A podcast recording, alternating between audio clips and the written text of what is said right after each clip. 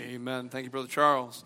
The steps of a good man are ordered by the Lord, and he delighteth in his way. We find this verse in the middle of Psalm 37, which, as you will see there under the psalm, it is part of the, the inspired title of this psalm is that it is a psalm of David. Now, what we have here in essence in Psalm 37 is a biographical look back at the life of David. And so David is looking back over his life, and he has some observations, some things he wants you and I to see and to know. Now, how many of us know that uh, just from David and what we know of him, we can learn a lot from this man? We can learn a lot from this man of God. Because you see, David was a man who understood what it meant to be close to God. David was a man who understood what it meant to walk close with God and, and to, to know how precious that was. Psalm 23, verse number 1, David said this Psalm 23, 1, The Lord is my shepherd, I shall not want. David here says, I know God is my shepherd, and because God is my shepherd, I lack for nothing. I shall not want. David was a man who understood what it meant to be close to God. David was a man who understood what it meant to sin and to fall away from God. He understood what it meant to repent and to return to God. Psalm 51, beginning in verse number 1, there David wrote, Psalm 51, verse beginning in verse number 1, if we could, David. Have mercy upon me, O God, according to thy loving kindness, according unto the multitude of thy tender mercies, blot out my transgressions. Wash me thoroughly from mine iniquity and cleanse me from my sin. David says, For I acknowledge my transgressions, and my sin is ever before me. By the way, that's good for us to do as well. We like to pass over our sin, but we need to confess our sin, agree with God about our sin, repent of our sin, and He is faithful and just to forgive us of our sin. And David here understood what it meant to fall, to sin, to fall away from God, to repent and return. David understood what it meant to fight, to struggle, to hurt in life. We see from the time of his anointing uh, by, by Samuel to the time of his reign, for 15 years, basically, David uh, uh, suffered, and or, for much of it was a wanted man on the run from Saul, on the run from others. There was a point in David's life where even his own men turned against him. So 1 Samuel 30, beginning in verse number 6, we see this. David was greatly distressed for the people, these are David's people, spake of stoning him because the soul of all the people was grieved, every man for his sons and daughters. But David encouraged himself and the Lord his God. You know, David was a man who had seen a lot, who had been through a lot, who had done a lot. As David looked back on his life, David recognized that there is no better life than the Christian life. You look at the end of this psalm as David brings this to a conclusion. Psalm 37, beginning in verse 37, the last several verses of this psalm, David said, Mark the perfect man and behold the upright, for the end of that man is peace. Verse 38. The Bible says, But the transgressor shall be destroyed together, the, the end of the wicked shall be cut off. But the salvation of the righteous is of the Lord. He is their strength in time of trouble. And the Lord shall help them and deliver them. He shall deliver them from the wicked and save them because they trust in him. You know, Psalm 37 is a beautiful psalm, and really the whole thing is worthy of our study and our meditation. But this evening, I want to look really at what I think is really the climax of this psalm, which is verse number 23. And there the Bible says, The steps of a good man are ordered by the Lord, and he delighteth in his way. Church, what a blessed promise. The steps of a good man are ordered by the Lord, and he delighteth in his ways. What a powerful verse to commit to memory. Young people, those of you who are in grade school right now, this is a good verse to memorize. That the steps of a good man are ordered by the Lord and he delighteth in his way. You might only be eight years old, but here's the thing if you walk with God every day, the man or woman who walks with God will always reach his destination. You are never too young to walk with God. You are never too young to seek the path that He has for you. The steps of a good man are ordered by the Lord. Hey, used to be young people, that's a good verse for us to commit to memory too. The steps of a good man are ordered by the Lord, and he delighteth in his way. Church, we need the Lord, don't we? This world's not going to get any better. Our adversary's not going to go away. This life's not going to get any easier. But you know what? That's okay. Because the steps of a good man are ordered by the Lord and he delighteth in his way. Tonight, I want to look at this verse and understand what it means that the steps of a good man are indeed ordered by the Lord. Look with me at this verse and let's read it in unison together. The Bible says this The steps of a good man are ordered by the Lord, and he delighteth in his way. Roman numeral one tonight, you already got it. Uh, we re released it early, pre release. Roman numeral one, what do we see about this verse? It, we see guidance. We see guidance steps. The steps of a good man. What does it mean that the steps of a good man? Well, steps, it has the idea of one's paths or one's goings. We see the same Hebrew word used in Proverbs 20 in verse number 24, where there we see man's goings are of the Lord. How can a man then understand his own way? Uh, and so we see that literally the steps or the goings of a good man are ordered by the Lord. So when we think about our steps and we think about our goings, we really ought to think holistically, meaning from beginning to end, God's got this thing. He, he knows where He is taking us, He knows our path, He, he has the process in place that God is guiding me in this step, and this step will lead me to the next. And then God will guide me in this step, and this step will lead me to the next. And so think of it in like that holistic, from beginning to end, the goings of a man are ordered by the Lord. So it is our path, it is our process. Let me give you another thought. It's not just the path and the process, but it's also the pacing. The pacing. You can almost think of it like a cadence of a march. George Mueller, he was the, uh, the one in England who ran all those orphanages and saw miraculous answers to prayer. He's, when he was commenting on this verse, he made the quote, he made the statement, not only the steps are ordered by the Lord, not only the steps, sometimes the stops of a righteous man are ordered by the Lord. Now, I like that one a lot less. But isn't it true? It's not just our path and it's not just the process, but it's also the pacing. Sometimes God brings us to the place where He simply would have us to be still and know that He is God. Sometimes God brings us to the place where we have to wait on Him. Now, those aren't my favorite times, but those are indeed divine leadings. Our path, our process, even our pacing, is given to us of the Lord. And He gives us guidance. Now, when it comes to God's guidance in our lives, typically in our human reasoning, we lean towards one of two errors. First is the fatalistic idea of micromanagement. Well, if the, the goings of the Lord, uh, uh, the goings of a good man are ordered by the Lord, then what choice do I really have? God made this happen and made this happen and made this happen, and no matter what I do, God's just going to make whatever He wants happen. And so we have this fatalistic idea that God is like the cosmic micromanager. And therefore, every thought I have, every word I say, every action, everything that happens to me, well, it's just all of God, and I really don't have any choice. I'm going to tell you that that whole fatalistic idea of micromanagement is not biblical. God can be sovereign and give us space for free will. You see, that's how big God is.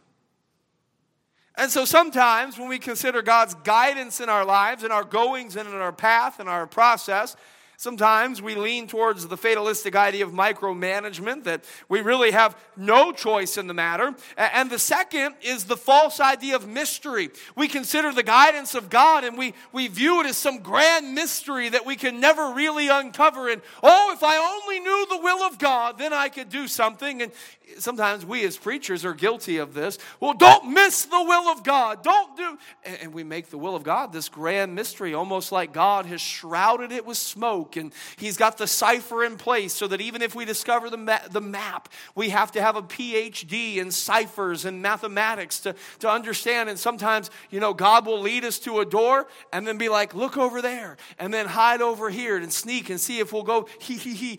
That's not how God's will works. That's not how God's guidance works. You know, it was kind of an aha moment for me when I recognized God wants me to understand and follow His guidance more than I want to understand and follow His guidance. I mean, let that sink in. God wants you to understand and follow His guidance for your life more than you want to understand and follow His guidance for His life. And so, God's will, God's guidance, God's instructions, the steps and the goings of man that God is laying out, it's not being micromanaged, and it's not a mystery that we can't discover. Let me illustrate it this way God's guidance in our lives is not so much determined as it is dynamic. Now, hear me, thus saith the Lord never changes. And when we have explicit instruction in Scripture, that's not up for debate and it's not up for discussion. When the Bible says, Thou shalt and thou shalt not, it means what it says and it says what it means. And we ought not discuss it, we ought to obey it. But what shirt am I going to wear? What car am I going to buy? Where am I going to live? Where am I going to work? Who am I going to date? Who am I going to marry? Am I going to watch TV? Am I going to read a book? What book am I going to read? Where am I going to go? What am I going to do? Yeah, we'll read the Bible, but sometimes we read other books. And so, God's guidance in our lives, we have to understand, is not so much determined as it is dynamic. The illustration of this, I think, is a great illustration of this is GPS. GPS provides guidance. But when I plug a, I, we, we've traveled a lot for basketball this year. I have no idea where I'm going on any of these back roads or county roads or country roads or whatever the CR means. I don't even know. Um, I don't even know what the speed limits are. I'm like, my GPS doesn't know what the speed limit is. I don't know what the speed limit is. They didn't bother to put signs. Does that mean it's up to my discretion? I don't think so, but uh, I, I don't know. So I'm always like, anyways, we won't go there. I'll, I'll pull back from that. So, so I put it, I put, put the address in, and my GPS, it'll often give me a couple different options to get there, and it'll tell me this one's the best. And then I'll get going. And you know what happens sometimes, especially at night on those country roads or county roads or whatever the CR means, I don't even know. Sometimes they come up pretty fast, them little turns and them little dips and doos, and sometimes I blow right by where I'm supposed to turn. Here's what happens I look down at my GPS, and my Apple smartphone, my Apple Maps goes, Oh no, you missed your turn. I don't know what to do anymore. Well, I guess we're just lost forever. You missed my instruction. I, this is irreparable. I don't know how to fix it. This can't be fixed. I just continue in this direction and we'll see where you go. That's the message Siri tells me when I miss a turn. Is that what Siri tells you? Recalculating. And isn't it interesting how quickly that GPS can figure out how to get me back on track? Boy, what if we thought about God's will in those terms? You know, God's guiding me. And my goings, he, he will direct me every step of the way. But you know what? Sometimes in my sinful flesh, I make a wrong turn. You know, there are some that would look and say, Oh, well, I've blown it. I, it's all over for me. I tried and failed. I, I can never get back on track. Here's the thing who's smarter, the Apple iPhone or God Almighty? If the Apple iPhone can get me back on track in next to no time, here's the thing if we're willing to listen to God, He can get us back on track too. So it's not so much determined, it's dynamic. Here's the other thing about GPS man, it gives it to me in real time. Sometimes I'm taking long trips, you know, because with the big old family, we don't fly anywhere together, man. Uh, so we, we get in the car and we go. And, uh, you know, sometimes on them long trips, stuff happens. I'll be in Tennessee and there'll be an accident in Alabama, and that traffic will get backed way up. You know what my GPS is able to tell me? Accident ahead, better route detected. Would you? Here's the thing if my GPS is smart enough to know where the backups are, where the construction is, where the accidents are taking place, and is able to keep me on the best route, here's the thing God can do it even better than Siri can. And you know, sometimes I think I know where I'm going and I think I know the route I'm going, but I don't see what's ahead, right? I love the illustration from the Exodus where God led them around the land of the Philistines. Why? Because he knew they weren't ready for that conflict. I mean, it makes sense. A to B, let's go straight. No, God said go around. And sometimes God, if we're willing to listen, put that guidance into our lives, will help order our steps, our going, our path, our process, even our pacing, because He knows what the best route is. Boy, isn't it good to know God's able to guide me in real time? God's able to guide me in real time. Proverbs 16 and verse number 9 puts it this way A man's heart deviseth his way, but the Lord directeth his steps. And you know what? Wherever I find myself today, I can have his guidance for my next step. Some of you, maybe God has brought your pacing to a halt and you just feel stuck for whatever reason. You're hurt for whatever reason. You're confused for whatever reason, and you don't know what to do. Here's the thing you can have God's guidance for your next step. Because the steps of a good man are ordered by the Lord. How do I get it, preacher? The Bible says, James 1 in verse number 5 if any man lack wisdom, let him put a poll on Facebook. If any man lacks wisdom, let him ask of God. I giveth to all men liberally. That means generously, and upbraideth not, and it shall be given him. You know what? No matter where you are, no matter what path you're on, no matter where you're at in the process, no matter what you feel your pacing is for the moment, if you want guidance for your next step, you can have it. You know, that's good to know because, man, there's a lot of crazy stuff that comes up in life. You know, I think that's why you look at the beginning of this psalm, look at verse number one. How did David start this psalm? What did he say? Fret not. Fret not thyself because of evildoers, neither be thou envious against workers of iniquity. Look at verse number seven. Look what he said. Rest in the Lord and wait patiently for him. Fret not thyself because of him who prospereth in his way, because the man who bringeth wicked devices to pass. Look at verse number eight. Cease from anger and forsake wrath. Fret not thyself in any wise to do evil. You know, sometimes we can get all worked up. What's going on? What are we going to do? God said, Don't worry. Don't fret. Why? Why? Why can no matter what happens in my life, no matter what I face, no matter what I'm up against, why is it that, like David, I can just simply fret not? Because why? Because the steps of a good man are ordered by the Lord and he delighteth in his way. Isn't it good to know you can have guidance tonight? You might have been saved for one day, one year, 10 years, 100 years. You can have guidance tonight. You know what? You might be here and you might not be saved. You can have guidance too. Bible says, For whosoever shall call upon the name of the Lord shall be saved. But as many as received him, to them gave he power to become the sons of God, even to them that believe on his name. Isn't it good to know you can have guidance, church? And that God will guide me through it. So, as we consider tonight the steps of a good man being ordered by the Lord, number one, we see what, church? We see guidance. Let's say it again. Number one, we see guidance. Let's look at verse 23 again. Would you read it in unison? See, I mentioned in the introduction that it'd be a good verse to memorize, but see, my secret plan is we're going to quote it in unison so much together that by the time you leave tonight, you'll have it memorized anyways. See, there we go. Verse number 23, let's read it in unison together. The Bible says, the steps of a good man are ordered by the Lord, and he delighteth in his way. So, not only when I look at this verse, not only do I see guidance, but I also see a guarantee. I see a guarantee.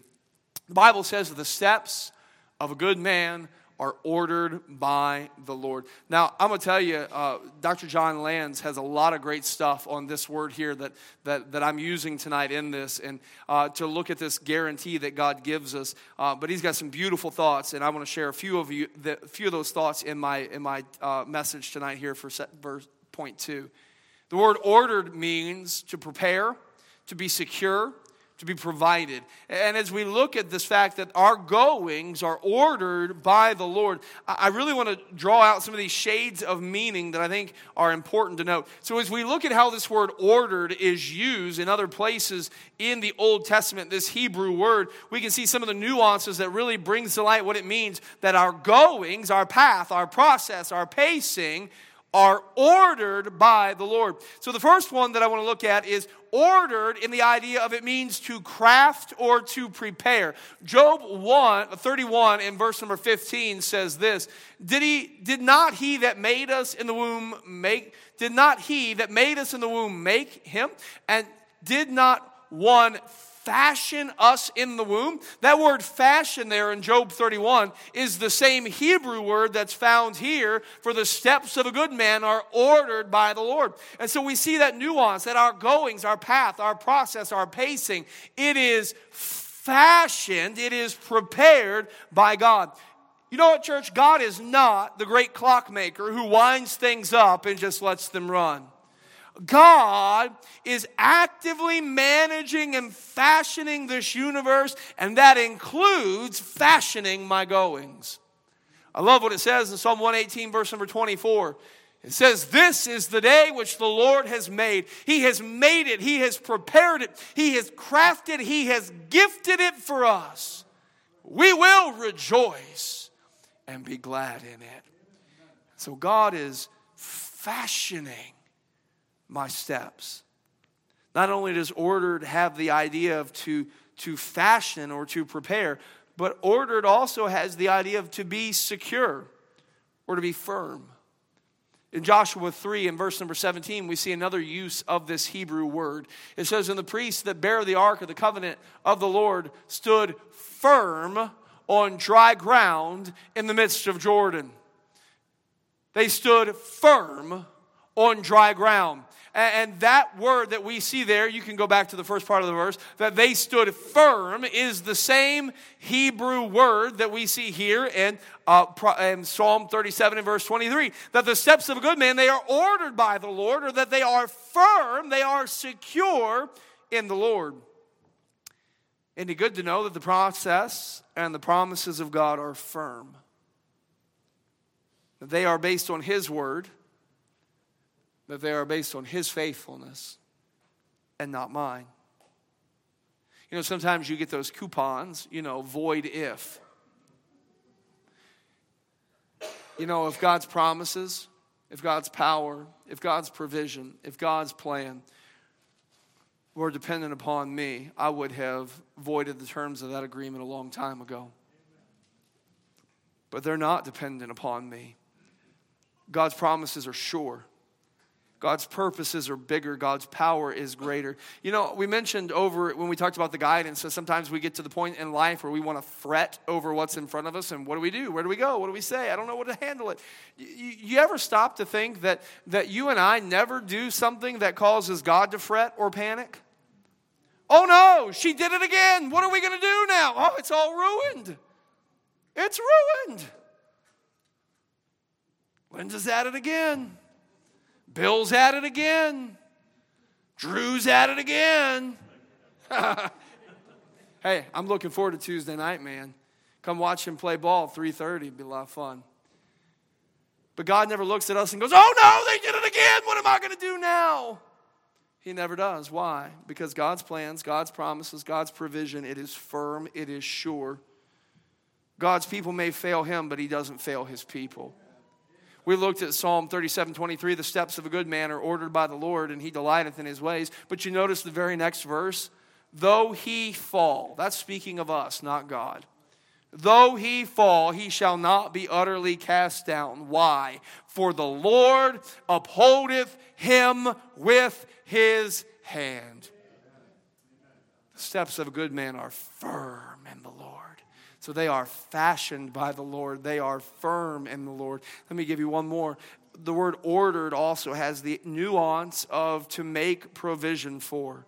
Psalm 78 and verse 30, we see another use of this Hebrew word to order. Behold, this is speaking of uh, Moses and the children of Israel in the wilderness. Behold, he smote the rock that the waters gushed out and the streams overflowed.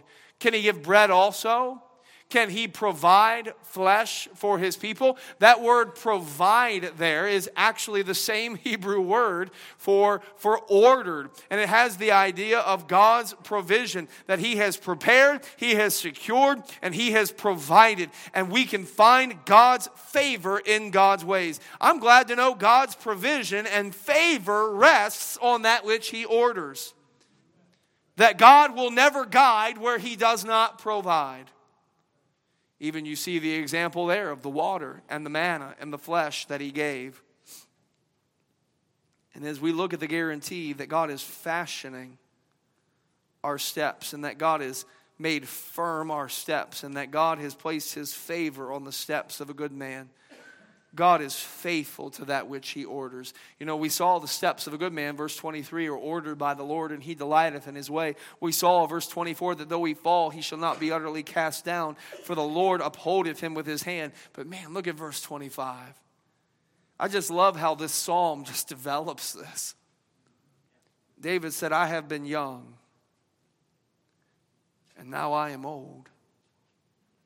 Yet have I not seen the righteous forsaken, nor his seed begging bread. He is merciful and lendeth, and his seed is blessed.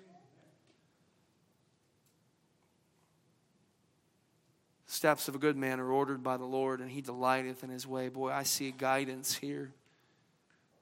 God will guide you if you let him. Boy, I see a guarantee here.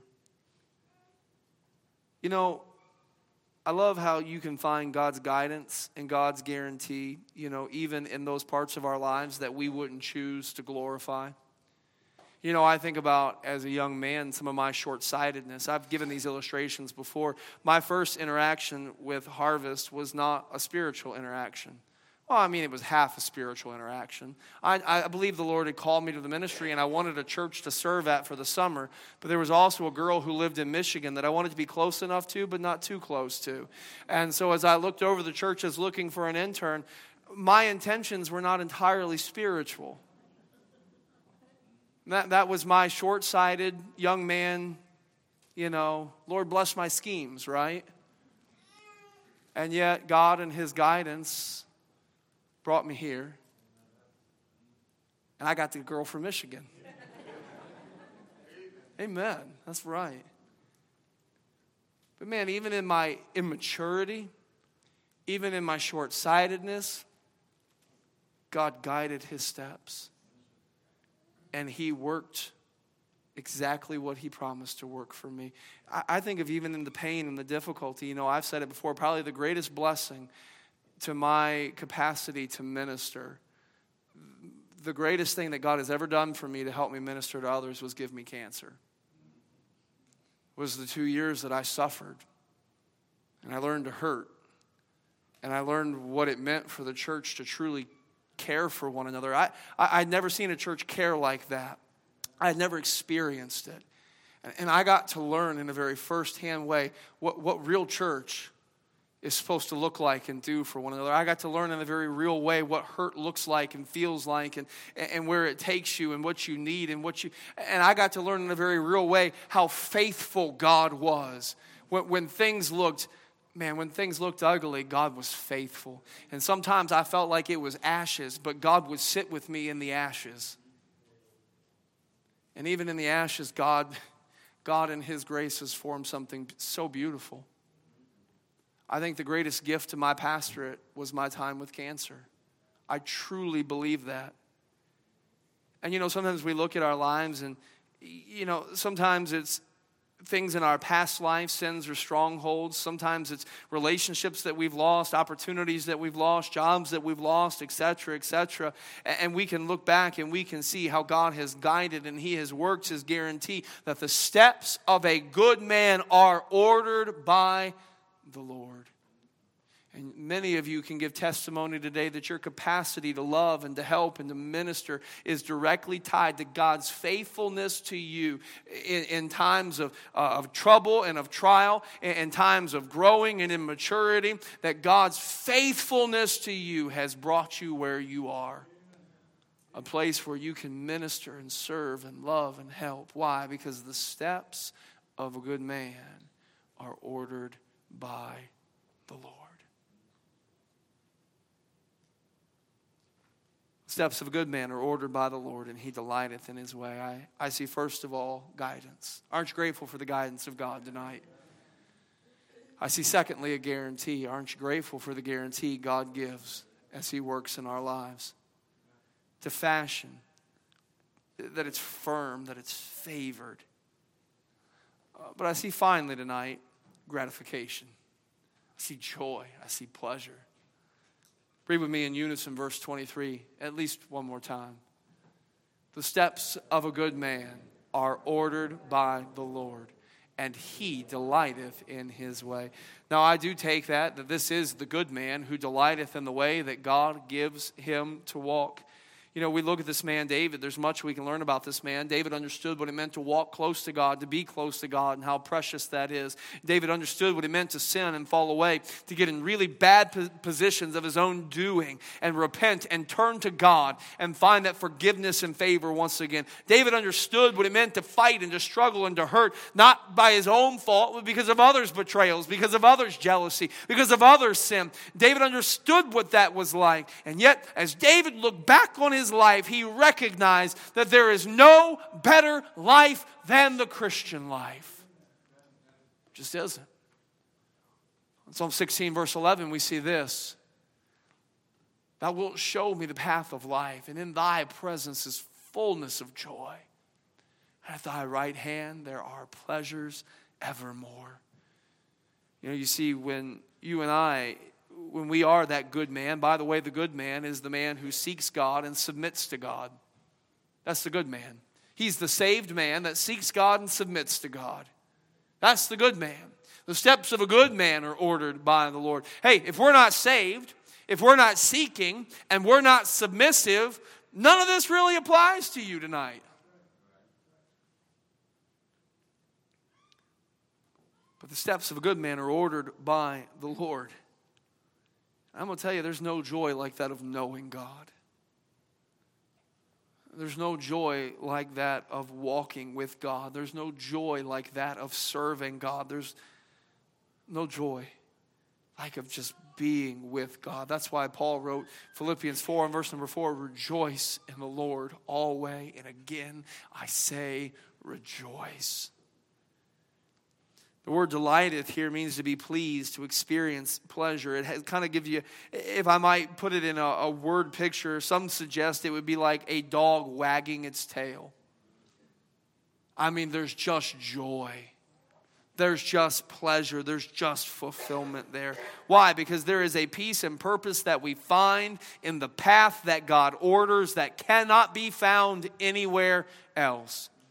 You won't find it doing your own thing. You won't find it in distractions, whether it's entertainment or drinking or drugs. You won't find it in friends. You won't find it in acceptance. You won't find it in money. You won't find it in power. There is a peace and purpose that comes from walking the path that God orders that cannot be found anywhere else.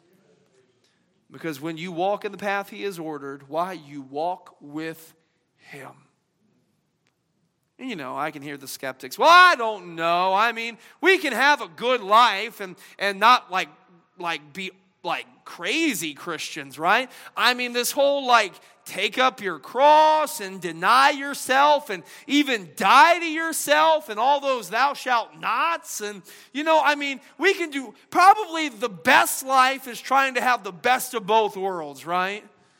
I, can hear the, the skeptics and the critics. All I know is that the Bible says the steps of a good man are ordered by the Lord and he delighteth in his way. All I know is that I have the testimony of a man, David, here who'd been a lot of places and done a lot of things, and he looked back and he said, There is no life like the Christian life. You know, church,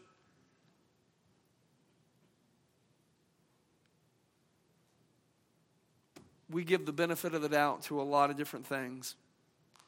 You know, we give the benefit of the doubt to our friends and the counsel they give, but they don't know. They don't know. We give the benefit of the doubt to our own reason, but our own reason is limited. Our own reason is flawed. We give the benefit of the doubt to our feelings, but our feelings are fickle, aren't they? What I want today is often not what I want tomorrow. We give the benefit of the doubt to our experience and what we think we have experienced in life, but here's the thing about our experience it's incomplete. We give the benefit of the doubt to our perspective, but our perspective is skewed and slanted. You know, we tend to extend a lot of trust and give the benefit of the doubt to a lot of different things that, that we know really aren't that worthy of our trust. Josh and I had the opportunity a couple months ago to Pens- go to Pensacola to do some recruitment, uh, summer internship, all that good stuff.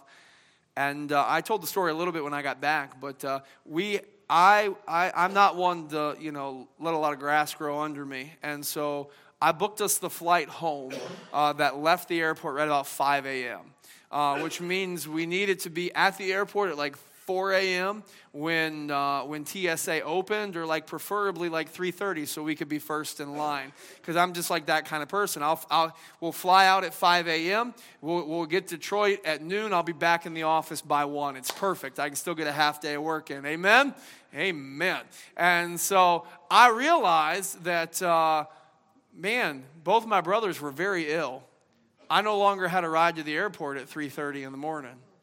So I said, Josh, you need to get us an Uber or something. Now, neither one of us had ever done an Uber before. He's like, how do I get an Uber at 3.30 in the morning? I said, I don't know. But I bet if you start looking, I bet you can figure it out. So it's that, it's the afternoon before, and he's looking, and this company wants this much money, and this company wants this much money, and yada, yada, yada. Eventually, we booked some sort of ride share. They were going to pick us up at 3 a.m., and we had it all set until we woke up at 2 o'clock the next morning.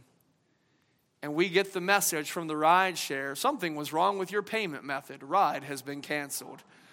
How am I supposed to get to the airport? It's three. I'm not walking at three o'clock in the morning. I'm not doing it. I wouldn't do it in Clyde, much less Pensacola. I'm like, Josh, we got to figure something out, man. He's like, what do we do? I'm like, I don't know. And so Josh got on, he got on several different ride shares, and eventually he found one that said, Your ride will be here in 15 minutes. It's like, all right, all right, we got a ride, we're good. And so we're standing outside the hotel waiting for this random person to show up so we can get in the back of their car at 3 o'clock in the morning. So about 3 o'clock in the morning, Susan pulled up. Susan said, You, Josh? I said, Well, he's Josh, but I'm with him. She goes, All right, get in. And it dawned on me in that moment that I was basically like disobeying everything my mother had told me in regards to stranger danger. Like, don't talk to them, don't get in unknown vehicles. And it's three o'clock in the morning, and I'm like, sure, why not? And so I'm throwing my suitcase in the back. She's telling me I look like her favorite country singer. I hope that's a good thing, and she's not going to like kidnap us. But uh, we're on the road, right? And I'm like, all right, Josh, here we go, man. We were both a wee bit nervous, but guess what? We got to the airport. We tipped Susan nicely. We really did. But I thought, man, here I am at 3 o'clock in the morning, getting in a car with somebody, getting in a car with Susan. I don't know Susan. Susan doesn't know me. And I'm trusting her to get me to the airport. And she's trusting me too. That's true. I'm a shady looking character. Amen to that. But I look like her favorite country singer, so so I just kind of kept the conversation moving, man. Keep it light, you know. Since I'm from the South, I kind of eased back into the old little twang. I wanted her to feel comfortable and at home, like we're all getting to the same place, safe and sound. So, so yeah, we kind of we kind of eased back into the old Southern twang. But uh, I thought about last night or yesterday morning, actually. Uh, Dave Dave Wyrick mentioned that we had the opportunity to take our ball teams out to Put-in-Bay uh, to play their basketball teams uh, yesterday morning. And so we we, arrive at that airport there at like 7 o'clock in the morning. And uh, eventually, like, this guy just comes walking in the door. He goes, All right, I need five. I'm like, Of us? He goes, Yeah, five of you, ball team, let's go. I'm like, oh, one, two, three, four, five, let's go. And we go out there, and there's this single engine prop plane. And I've never been up in one of them single engine doodads before. I do the big ones, right? I've never done the single engine. We get up there, and like, I know we're going straight, but it feels like we're going side to side. And I'm like, we're not supposed to be going this way. It felt like we hydroplaned all the way to Put-in-Bay. It was phenomenal. I'm real tall, so there's not a lot of clearance. So every time we hit an air pocket, it was like bang. And like I was a little nervous. The kids were a little nervous. One of the kids looked at me at the end. They go, whew. You know, honestly, you know, coach, that, that wasn't too bad. I, I think I could do it again. And I said, that's good because in three hours you have to do it again.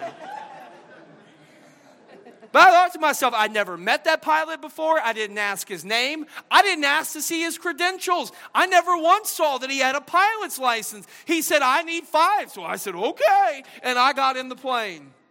Isn't it amazing what we extend our trust to. You know, I wonder what would happen if we just decided we're going to give God the benefit of the doubt. I don't always understand it and I don't always like it. And, but man, you know what? God's worthy of my trust. God is worthy of my trust. So, you know what? I'm going to give him the benefit of the doubt. Why? Because, man, the Bible teaches, and I have come to know, that the steps of a good man are ordered by the Lord, and he delighteth in his